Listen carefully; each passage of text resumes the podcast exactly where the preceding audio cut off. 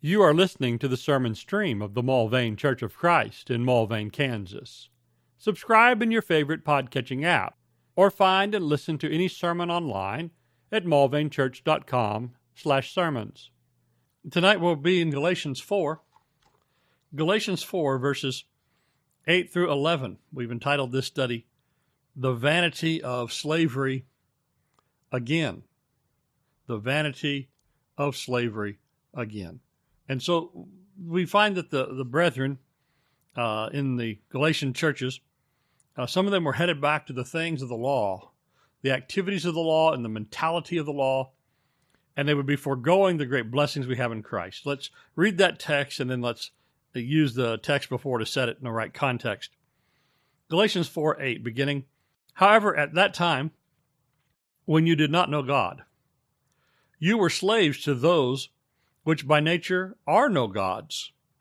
But now that you have come to know God, or rather to be known by God, how is it that you turn your back again to the weak and worthless elements, to which you desire to be enslaved all over again? You observe days and months and seasons and years. I fear for you that perhaps I have labored over you in vain. So Paul says this exercise in Christianity for you guys is not going well, and my efforts to bring you Christ, and as Paul would say, he labored more than all the other apostles. He certainly had labored to bring them the gospel. We read about that in the book of Acts. Uh, he said that that may be an exercise that was fruitless on your behalf. And so uh, we are in this argument, uh, which is uh, stated clearly in chapter 2, verse 16. Yet we know that a person is not justified by works of the law, but through faith in Jesus Christ. So we also have believed in Christ Jesus in order to be justified by faith in Christ and not by the works of the law, because by works of the law no one will be justified. Everything that's followed since then is Paul setting out the argumentation, the reasons, the rationale, uh, motivations uh, for that life that is in faith in Christ. We saw that the salvation that comes by faith in Christ was not by the law, but by the promise made all the way back to Abraham in chapter 3, verse 6. Even so, Abraham believed God, it was reckoned to him as righteousness. Therefore, be sure that it is those who are of faith who are sons of Abraham. So, you need to be a son of faith, not a son of the law. If you're under the law, chapter 3, verse 10, it was, Cursed is everyone who does not abide by all the things written in the book of the law to perform them. The law is not of faith, but on the contrary, he who practices them must live by them. But 313, Christ redeemed us from the curse of the law. So the law was not a blessing in that sense, in the sense of salvation. The law put us regarding salvation, the law putting us all under a curse. Then, why the law? So uh, chapter 3, verse 22, Paul explained the scriptures imprisoned everyone or everything under sin, so that the promise by faith in Jesus Christ might be given to those who believe. Now, before faith came, we were held captive under the law, imprisoned until the coming of faith would be revealed. So we're still in that section where Paul introducing this thought back in 3 and uh, 23 the law being a prison, the law a prison keeper, the law imprisoning us, the law that pedagogue or disciplinarian, that that harsh one that would uh, bring to Christ, so that we might be justified by faith, the law of the guardian, the pedagogue, 324, but so we could be justified by faith, but before faith came, being under the law, imprisoned until the coming of faith, 323, would be revealed. So, in the law is imprisonment. In the law is a captivity. In the law is a slavery. But in Christ, and justified by faith, 324, we're no longer under the guardian, but now sons of God through faith. For as many of you were baptized into Christ to put on Christ. And 329, if you are Christ, then you're Abraham's offspring, heirs according to the promise. So here Paul is subverting again this Jewish expectation and this Jewish thought that the law was everything you needed. that the law was uh, the full embodiment of God's grace and truth, and it was the way of salvation. It was not. It was a it was a thing that imprisoned. It was a thing that shut people in. It it was a warden. It was it was a keeper. Now, uh, there's better things intended for the children to stay that way. So we had last time, verse uh, four, uh, 1 of chapter 4. A child who's an heir it doesn't differ from the slave, even though he's the owner of all things. But he's under guardians and managers until the date set by the father. So we were children, we were held in bondage under the elemental things of the world. Now, we read that because it's important for what we start in verse 8. In the law was a bondage to the elemental things of the world. Now, that is a term that is occasionally used to talk about paganism, but here it's used to talk about the law. But when the fullness of time came, God sent forth his Son, born of a woman, born under the law, in order that he might redeem those who were under the law, that we might receive the adoption as sons. And because you're sons, God has sent forth the Spirit of his Son into our hearts, crying, Abba, Father. Therefore, you're no longer a slave, but a son. And if a son, an heir through God. All right, so in the law, you're a slave. In the faith in Christ, you're a son. In the law, you're kept as a ward. In the gospel, in the way of Christ, you are made an inheritor. You are made an heir. So the Jews thought, among all the world, they're the true sons of God. They're definitely the sons of Abraham. And so they are the ones who were the blessed ones. Not so. Not so in this regard. They found themselves in the same place as the pagans, shut in sin, waiting until Christ would come and reveal the truth. So here we are tonight in verses 8 and 9. We wonder about what Paul asked here. Paul says, Would you rather be slaves again? Really? You want now you've been set free, you've been made an heir, you, you have the ability to go and cry, Abba, Father. You have the approach to the Father, and you'd rather go back to that slave situation? Does the slave come up and hug the master's neck? Does the slave get an inheritance? What does a slave have? He has duties. He has responsibilities, endless ones mostly. But he doesn't have the opportunity to cry to the master, Abba, Father. But since we've been uh, made sons. So we have this one more passage for read verse 8. John 14, 23. Jesus said, If anyone loves me, he will keep my word, and my Father will love him, and we will come to him and make our abode with him. And so the Father and the Son will come stay with you. The Father and the Son will come dwell with you. Now, as nice as the slave quarters might have ever been from the most generous of masters, when did a when did a uh, uh, when did a, a master ever go and stay at the slave quarters? He didn't do it. But does the father go and stay with his children? So here we are.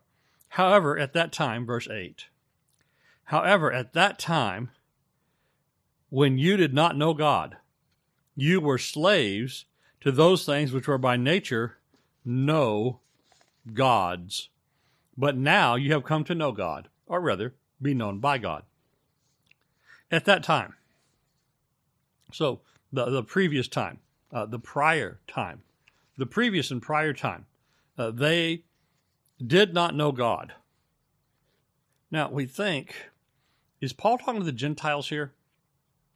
It sounds like he's talking to the Gentiles at first, because what is the constant state of the Gentile outside of the law in the time of the Old Testament? So we have things like Ephesians 2. Remember that formerly you, the Gentiles in the flesh, who are called the uncircumcision by the circumcision, which is performed by the flesh with human hands. Remember at that time you were separate from Christ, excluded from the commonwealth of Israel strangers to the covenant and the promise, having no hope, and without God in the world. Okay, so not knowing God, uh, that is the state of the Gentile. And the Gentiles even seem to recognize that to some degree, As Paul, when he went to Athens to preach the gospel there, he says as he gives his sermon in Acts 17 23, I was passing through your city and I observed the objects of your worship. And I found an altar with this inscription To an unknown God. What you therefore worship in ignorance, I proclaim to you. So, you know you don't know God.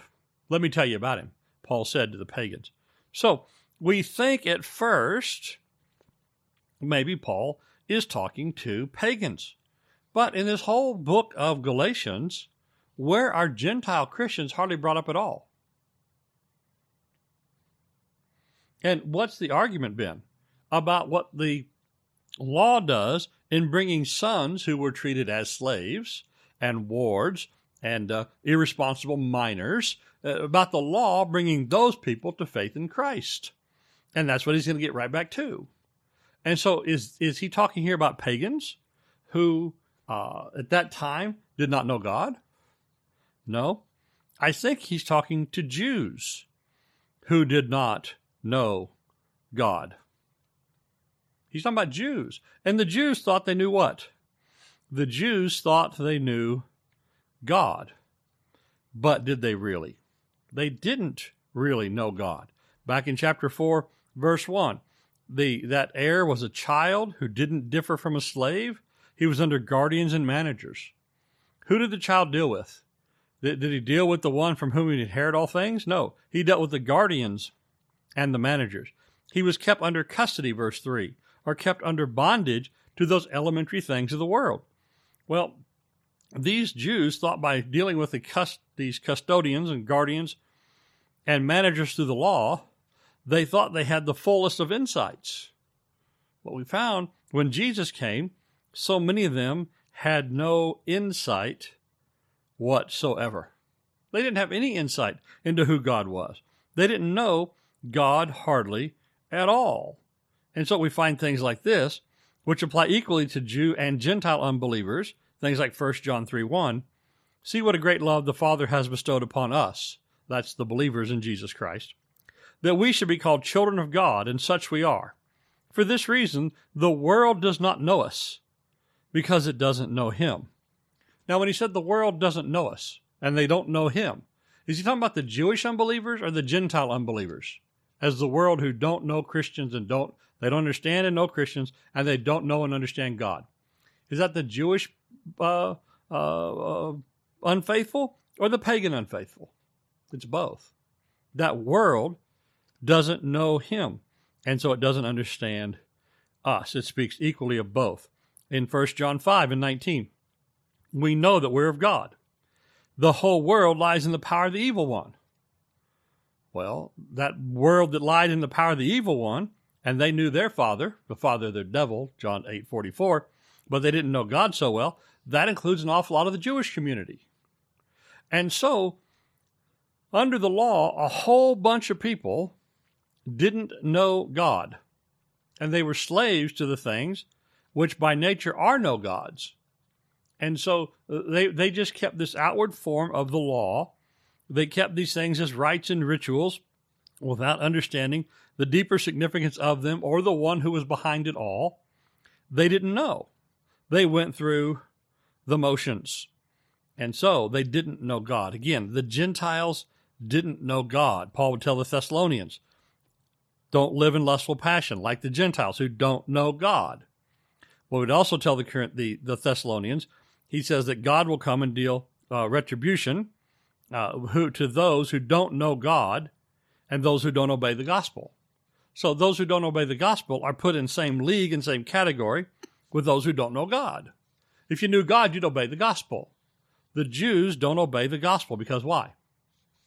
They don't know God and the law, which was a schoolmaster, to lead them to Christ. What if you didn't listen to the schoolmaster? What if you didn't listen to the disciplinarian? What if you didn't listen to the lessons? What if you didn't get the lessons of the law? Why, then you've missed the one the law was pointing to, and also the one who gave the law with all the pointers in it. They missed what the law was pointing back to, which was God. They just as they missed what the law was pointing forward to, which was Christ. They didn't know God coming or going. And so here Paul says to the Jews who thought themselves free indeed and sons of Abraham, you guys in Judaism are slaves who don't know God. Now, it's going to get worse. Before we end this chapter, Paul's going to tell the, the Jews who want to live under the law, you people aren't children of Sarah, you're children of Hagar. So it's going to get worse. But it's not by accident that Paul says these people trying to live the law without Christ. It's no accident. He says, You are unknown people doing an unknown thing, and you're just you're just slaves. You're slavishly keeping this set of restriction without an understanding of what's behind it or where it's going, uh, who caused it to start, and who caused it to end. Y'all don't know anything. You're just keeping these things and these rules like a bunch of slaves who just got the instruction book and you, you keep the basic things of it and you think you've come to full enlightenment. And he said, You have missed it as far and as much as you can miss it. You're in the same place as those Gentiles you look down your nose at all the time. As he said in the book of Romans, Romans 3 9, what then? Are we, the Jews, better than they? Not at all. For we've already charged that both Jews and Greeks are under sin. Yeah. The law didn't keep you from sin. The law just proved you're sinful. The law didn't obviate the need for Christ. It pointed out the need for Christ. And they who did not by the law come to Christ, they missed the greatest point of it all. So it turns out they didn't know Christ and they didn't know God and they were just slaves following along these instructions and getting uh, mad at others who tried to escape the plantation, basically. We might use a modern metaphor. So, verse 9. But now you have come to know God. Ah, now in Christ, now in Christ, God was pointed out. Now in Christ, God became known to you, or he says, amazingly, or rather be made known, or rather be known by God. So it's not just that you figured out who God is, but you have such a close relationship to God through Christ and through Christ alone. It's now to the point that God knows who you are. Now, not in the sense that, you know, obviously, God knows who everybody is, right? God knows everybody and everything. That's not the kind of knowledge here of which Paul speaks. Paul speaks about God knowing you in the sense of you know a friend. So, like 1 John 5 and verse 20. And we know that the Son of God has come and has given understanding so that we may know him who's true. And we are in him who is true, in his Son, Jesus Christ.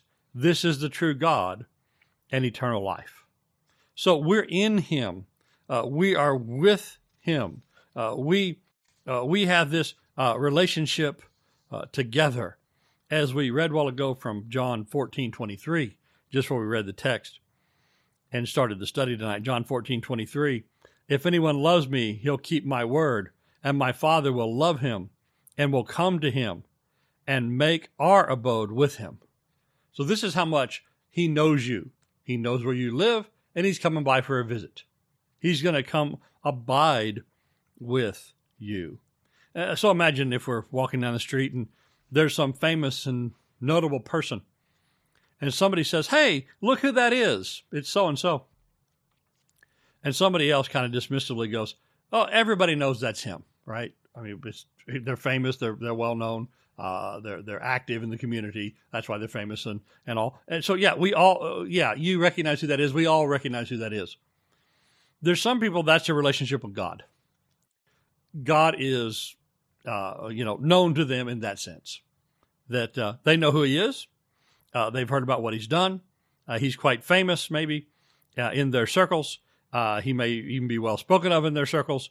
But, you know, th- there's no real knowledge there. It's just, okay, there's some understanding that that's who he is. But what what if in seeing this famous and and notable person, we say, yeah, we know who that is uh, of course, I know them. I know them. Now, that's kind of what Jesus says, you know, when he says, I and the Father are one, and I and the Father are working together. Uh, he says, I know God. It's not just that I know who God is, but I know God.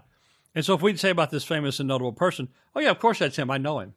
And they go, you do not know him. Now, they all know who he is, but in the sense that we just said, I know him, uh, everybody go, no, you don't know him. You don't know him at all. And we say, yes, we do.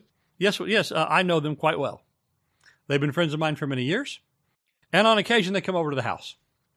And what are they? What's your friend going to say? Uh uh no way. That's no, no. But with God, isn't that our relationship? Yes, we know each other. Yes, we have been friends for some time now. And then what does your friend say? Oh, yeah, prove it. Prove it. Oh, okay. Well, you know, um, I can tell you uh, that we're quite friendly. As a matter of fact, he voted me into his club and he gave me a nickname. He personally gave me a nickname. He gave me a new name. And like, no, well, Revelation 2.17, he that has an ear, let him hear what the Spirit says to the churches. To the one who overcomes, I'll give the hidden manna. I'll give him the white stone, the one with a name written on it, which no one knows, but he who receives it. So they're the promises of the one who overcomes. It's like getting voted into a to a, to a one of these secret societies uh, that ancient and modern men both have loved. We always love secret societies. Get to shut everybody out, and you know they're over there, and hey, we're in the in crowd. But we got the white stone. We didn't get the black ball. We got the white stone. And on that white stone, there's a name. He wrote a name on it for us. That's how much he knows us, right? You don't give a nickname. You don't give a new name to somebody you don't know very well, right? That's reserved for friends. And usually it reveals something about you. There's some kind of inside story. There's some kind of quality. There's some kind of something that that new name conveys. Well, so he gave me he gave me the white stone. He gave me a new name. And by the way, he, he gave me a nice set of clothes. He did? Yeah, he gave me a set of clothes I could never afford. Yeah, Revelation 3 5.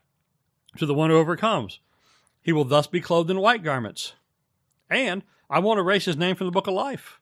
I'll confess his name before my Father and before the angels. So this is not just that you know God, but whether you're known by God. Well, here Jesus says, yeah, I'll confess his name. Normally, what, what's the order of things? We confess his name, right? We confess the name of Jesus. In this text, in Revelation 3 5, it's him confessing our name. Because we know him and he knows us. And we can go on with that with many of the blessings, right? It's like that famous person and notable person. We see them get into their fancy car and they say, Hey, come over here, get in the car with me, sit down. And we go, we, we drive off. And what, what do our friends do? he got in the car with them, right? Well, you think about it. He, all the blessings he gives us, and we could go through many of them. He knows us. He gives us these blessings. He gives us these personalized blessings. In this passage, he has adopted us, right? That was back up in verse 4, uh, verse 5, that he might redeem those who are under the law, that he, we would receive the adoption as sons. And because you're sons, God sent forth the Spirit of His Son into our hearts, crying, Abba, Father. So, no longer a slave, but a son, verse 7, and an heir through God. So, look what's in the new relationship. Look what's in Christ that the law led you to. There's this change of status. You've been adopted. You're a son, not a slave. There's this change in relationship. Instead of just getting the rule book from the master, instead of getting the latest instructions from the teacher or the disciplinarian, you have this intimate connection where he's you your hearts sing together, Abba, Father, not a slave, but a son. And you want to do what? How is it now? The text continues in verse 9. How is it now? What are you what are you thinking?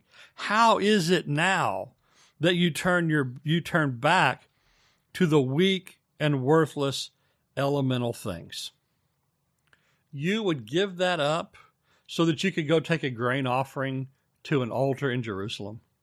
You would give that up uh, for uh, so these things of the uh, of the Sabbath and of the synagogue and of the uh, of all those rites and, and rituals of the law. You you want to you want to trade what Christ did and His sacrifice for for you taking in a turtle dove and the priest snapping the neck of that thing and sprinkling the blood around. Really, that's what you want? You you want to troop a lamb to the temple once a year at Passover and have the have the priest slit the throat of that little animal. You want that instead of the Christ sacrifice for you. Come on. So, Hebrews 9, these things are a symbol for the present time.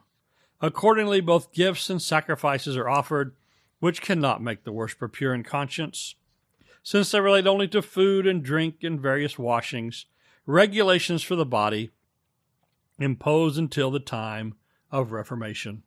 Or the seventh chapter of Hebrews said, This former commandment was set aside, being weak and useless, since the law made nothing perfect. But on the other hand, there's the bringing of a better hope through which we draw near to God. So you, you want that stuff again? You want that relationship. You want those sacrifices. You want that system of living. You want that mentality of life. You want this that Peter said, Acts 15:10, a yoke which neither us or our fathers were able to bear. So you, to finish verse 9, you want this, you desire to be enslaved all over again. No. No rational person thinks about being enslaved again. No person thinks, oh, that's better. Oh, I want that. That though was the mentality of the law. Think about the prodigal son's older brother. When the prodigal son's older brother complained that the father had killed the fatted calf, what did he say? He said, Look, for many years, my translation said, I've been serving you. The word they're serving is the verb form of the word slave or servant. We use them both in English. The doulos. Some translations, and I think rightly say, the NIV does, plus a number of others, says, I have slaved for you for years. I've worked like a slave. And that's the mentality some people under the law, and unfortunately, some people in a diminished view of the grace of God and the gospel have, that we have this years of slaving away. We have this years of serving. And by that, we, we ought to be given something. By that, we, we ought to uh, have a reward based on our work. I have never neglected a command of yours, the oh, elder son would go on to say. Yet you've never given me the, the goat that I might celebrate with my friends. But this son of yours came who devoured your wealth with prostitutes, and you killed the fatted calf. So I've been slaving away, and I didn't get much. But this guy comes back after being so terrible, and you throw a celebration for him out of all proportion. And this is how some people respond when the great grace of God is offered, and they think, well, what have I ever got out of this? I've just slaved away. Well, these people are returning to this slave mentality. And it's a, it's a terrible mentality to get stuck in that you you can't let God be gracious to other people because you're embittered yourself. And and you're you're un, you're unsure of what it's going to look forward, you know, look like if we go on in this way without all these rules, where are we going to end up and what are we, what's going to be allowed and and how are we going to keep control on things and uh, no, let's let's just stick to the comfortable. Uh, we think about this parable in Matthew 20, where the landowner had sent out uh, to get workers in the vineyard in the morning. And then throughout the day, he called more and more workers to the vineyard, all the way up till an hour before quitting time. And then he started giving out the, the uh, wages, and he gave to those, Matthew 20, verse 9. When those who came who were hired the 11th hour, he gave each one denarius. And when those who were hired first came, thinking that they'd receive more, but each also received a denarius, when they received it, they grumbled, saying, These last men have worked only one hour, and you've made them equal to us, who have borne the burden of the scorching heat of the day. But he answered and said to them, Friend, what have I I've done you no wrong? Do we not agree for a denarius? Take what is yours and go. But if I wish to give this last man the same as you, is it not lawful for me to do what I wish? With what's my own? Is your eye envious because I'm generous? It may be that may be that some of these Jewish brethren are getting envious of the Gentiles who have just come in on you know the ground floor and they're escorted straight to the penthouse. That they didn't go through that long period of tutelage, that long period of direction under the law. Uh, they didn't keep those commandments for many years, Uh, they weren't burdened by all that, and yet now they get the same offer of free grace as the rest of us. Maybe there's some envy there, but in whatever way, the, the solution is not to go back and act like a slave again, but that's what some of these were doing. So, verse 10 you're acting like slaves. You observe days and months and seasons and years. Well, there's all the things of the law. And so, as we said earlier when we started in verse 8, it says, At that time you did not know God, and you were slaves to the things which by nature were no gods. We thought, well, has he switched to addressing Gentiles momentarily? No. Three verses later, he's right back on Jewish things days and months and seasons and years. And so the Sabbaths, the new moons, the three feasts that you went to Jerusalem for, if you could, the two other feasts, Purim and Hanukkah, which they'd added along the way. So uh, we got five, we got the monthly feast, we got the five uh, annual feast, uh, we got uh, all these things that, that fill up the year. And I'm sure that people, you know, like we have with our Christmas and our Thanksgiving and our Fourth of July and our Memorial Day and uh, our Martin Luther King Day and our Groundhog Day, and you know, uh, we we form sentimental attachments to these things, and and we we miss them terribly when they're not there. This last year, under uh, you know restrictions of uh, of movement and and isol- social isolation, we had greatly diminished versions of all of the our uh, yearly uh, cultural and religious and civil feasts and celebrations, and we missed them you know, we missed a lot of that terribly. Uh, was, uh, then there's more depression around the holidays because uh, uh of uh, that. Then and it always is, but this year there's so much more than normal. And I wonder if the Jews, with their sentimental attachments and their long familiar attachments to these things, if if they're not missing them. But the religious observance, not the civil, not the familial, but the religious observance of these, as as absolute things dedicated and required by God is not the gospel. The, obser- the observation of days and months and seasons and years. The Old Testament is full of that. The New Testament is not. These are external things. These, you know, it, when the calendar comes, you do this. When the calendar turns to that page, you do that. And so uh, we think about even, like, for instance, the Day of Atonement, the one day a year where you were made to humble yourself does a Christian do, do we wait for one day a year for a day of atonement, or do we have atonement offered every day? In sin, when can we humble ourselves? Well, any time that there is sin, we should humble ourselves. So we don't have this calendar system. We don't have this external system. And, and, and heaven help you, what if the day before the Day of Atonement, the happiest thing in the world had happened to you? Uh, what if the Day of Atonement was a day where, you know, because of the, the blessings of God, you thought, I am going to, I, I want to celebrate. I want to have, I want to have the greatest. Nope, sorry, put your joy off. We got a calendar thing here to observe. Well, in the New Testament, we don't have such things. Uh, although many churches have tried to recreate, and, and with the religious calendar, uh, they fill the year with such things. Uh, but a lot of most people don't follow that anymore very strictly at all, but used to. They did when Christianity had more of a cultural influence on folks. But you're acting like slaves in doing this. This is this is the things that were given to guard. You know, while you're under custody, while you're in the bondage of the law, to guide you to Christ. But now that you're in Christ, you don't need that. So I'm afraid, Paul says, I may have labored in vain. You know, when I was with you and preached the gospel to you, and when my companions baptized you, because we know that Paul didn't do a lot of baptizing himself, when you people received the gospel, when you people were baptized into Christ and united with Christ, that, that was back in the last chapter, man, we thought this is great. Gospel is having a good effect. This has been an effectual work. Things are going great. But now, sometime later, Paul's hearing it's not so.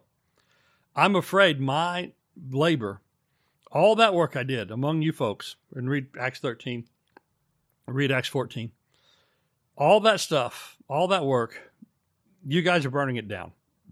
It may end up being in vain that that work was done. And, you know, I have to think this is sort of like the lament of Moses. And we're going to end here by reading Numbers 14. Numbers 14, 1 to 4. This is where the congregation in the wilderness finally tore it and got sentenced to 40 years of wandering. Moses had brought them out of Egypt. He had brought them out of a literal slavery, not a metaphorical bondage of the law, but the, the iron furnace of, of Egyptian slavery. And he took them to the edge of the promised land, and they had sent in the spies to review the land and come back and give a report. And 10 had given a bad report, and two had not. And when they heard the report of those faithless spies, Numbers 13, this is the result. Numbers 14, then all the congregation lifted up their voices and cried, and the people wept that night. And all the sons of Israel grumbled against Moses and Aaron, and the whole congregation said to them, Would that we had died in the land of Egypt. Well, what does Paul just ask the Galatians? Do you guys want to be slaves again? You want to be slaves again? What these people want. At this point, some of them are ready to be slaves again. Would that we'd have died in the land of Egypt, or would that we'd have died in the wilderness. Why is it that the Lord has brought us to this land to fall by the sword? Our wives and our little ones will become plunder. Would it not be better for us to return to Egypt? So they said to one another, Let us appoint a leader and return to Egypt. And that's when they got the 40 year sentence. Moses and Aaron fell on their face in the presence of the assembly of the congregation of the sons of Israel. And I think Paul feels a little bit here like Moses. I led you people out with great difficulty and great opposition. I preached you the gospel and I showed you how these things all led to Christ. And now I've been gone a little while. And where are y'all headed back to? Slavery, bondage, away from the very place the law was pointing. And so he fears that he may have labored in vain, just as Moses and Aaron fell on their face and mourned in the presence of the assembly. And so here's how we can view things, like Paul points out here. We can view things the gospel way, uh, which is gladly crying out, Abba, Father, enjoying uh, the faith that's in Jesus Christ, and uh, being a son and being an heir and being free in all things. And he'll later tell us don't use your freedom for an opportunity for error, but for, for good but live like free men, men who have received the promise made to Abraham. Don't live like those who are under the law and desire the law and want the law because no one's saved in that way. So we can live like slaves, Just like that, that elder brother, I have slaved away.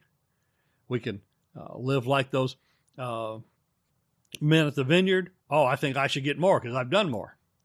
Or we can celebrate the great grace and fellowship that's in uh, God through Jesus Christ and enjoy those blessings with that attitude of, of rejoicing and freedom uh, and uh, really a great gratitude, uh, a great uh, appreciation for the things that have been offered. We'll continue that next week in verse 12. Again, Paul's going to continue to let them know that the law is not that what you want, but the things in Christ are.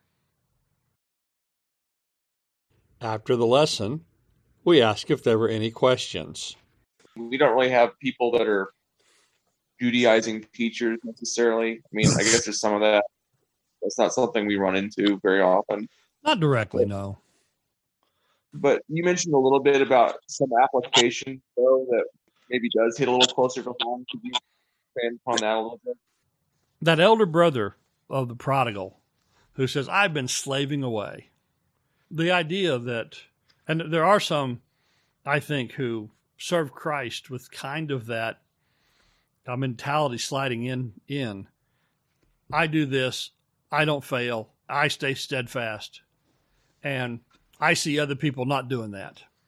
There can get to be a bit of bitterness in people's heart when they think they're being, you know, faithfully stalwart and other people aren't. And then it can build up a resentment in them. I have to do this. Why don't they have to do this? One time I actually heard a, a gospel preacher during during a sermon. Uh, he talked about some moral compromise he thought some other families were engaged in. His his children, their children went to the same public school, and there was a activity related to a gym class, and there was a you know gym dress codes and a, and activity, and he thought the he thought that the clothing at the gym class was improper, and he thought that the activity was lascivious. I don't know if he's right or not. I wasn't there; I didn't see the gym class. But other families in the congregation, whose family, whose kids went to the same place, same school, they they participated in the normal course of the activity, and his children sat out, and his children, because of the sat out and wouldn't do it, they were there wasn't there wasn't a blowback from the school because dad comes up and says to the gym teacher, "Hey, my kids aren't going to participate in this way," and the gym teacher said, "All right, they can sit out," and and so they did. But he said that my kids were ostracized by the other kids because they sat out, and he was talking about how those other families had compromised, and he had not, and his children suffered, and theirs had not, and he he yells loudly at the end of this point. He says, "And I resent it." Um, I don't know that's the attitude we need to hold to, but it's an attitude that's easy to develop. That I I take my stand here and you guys don't, and I resent it. And basically you end up resenting the brethren. And so that sort of sets you up as you know, a judge of the of, of your brethren. Uh, that sets you up kind of as, as obviously in a superior position because you're doing the right thing and they're not. They're compromised and you're not. And it's easy with that kind of mentality to get to where that elder brother is.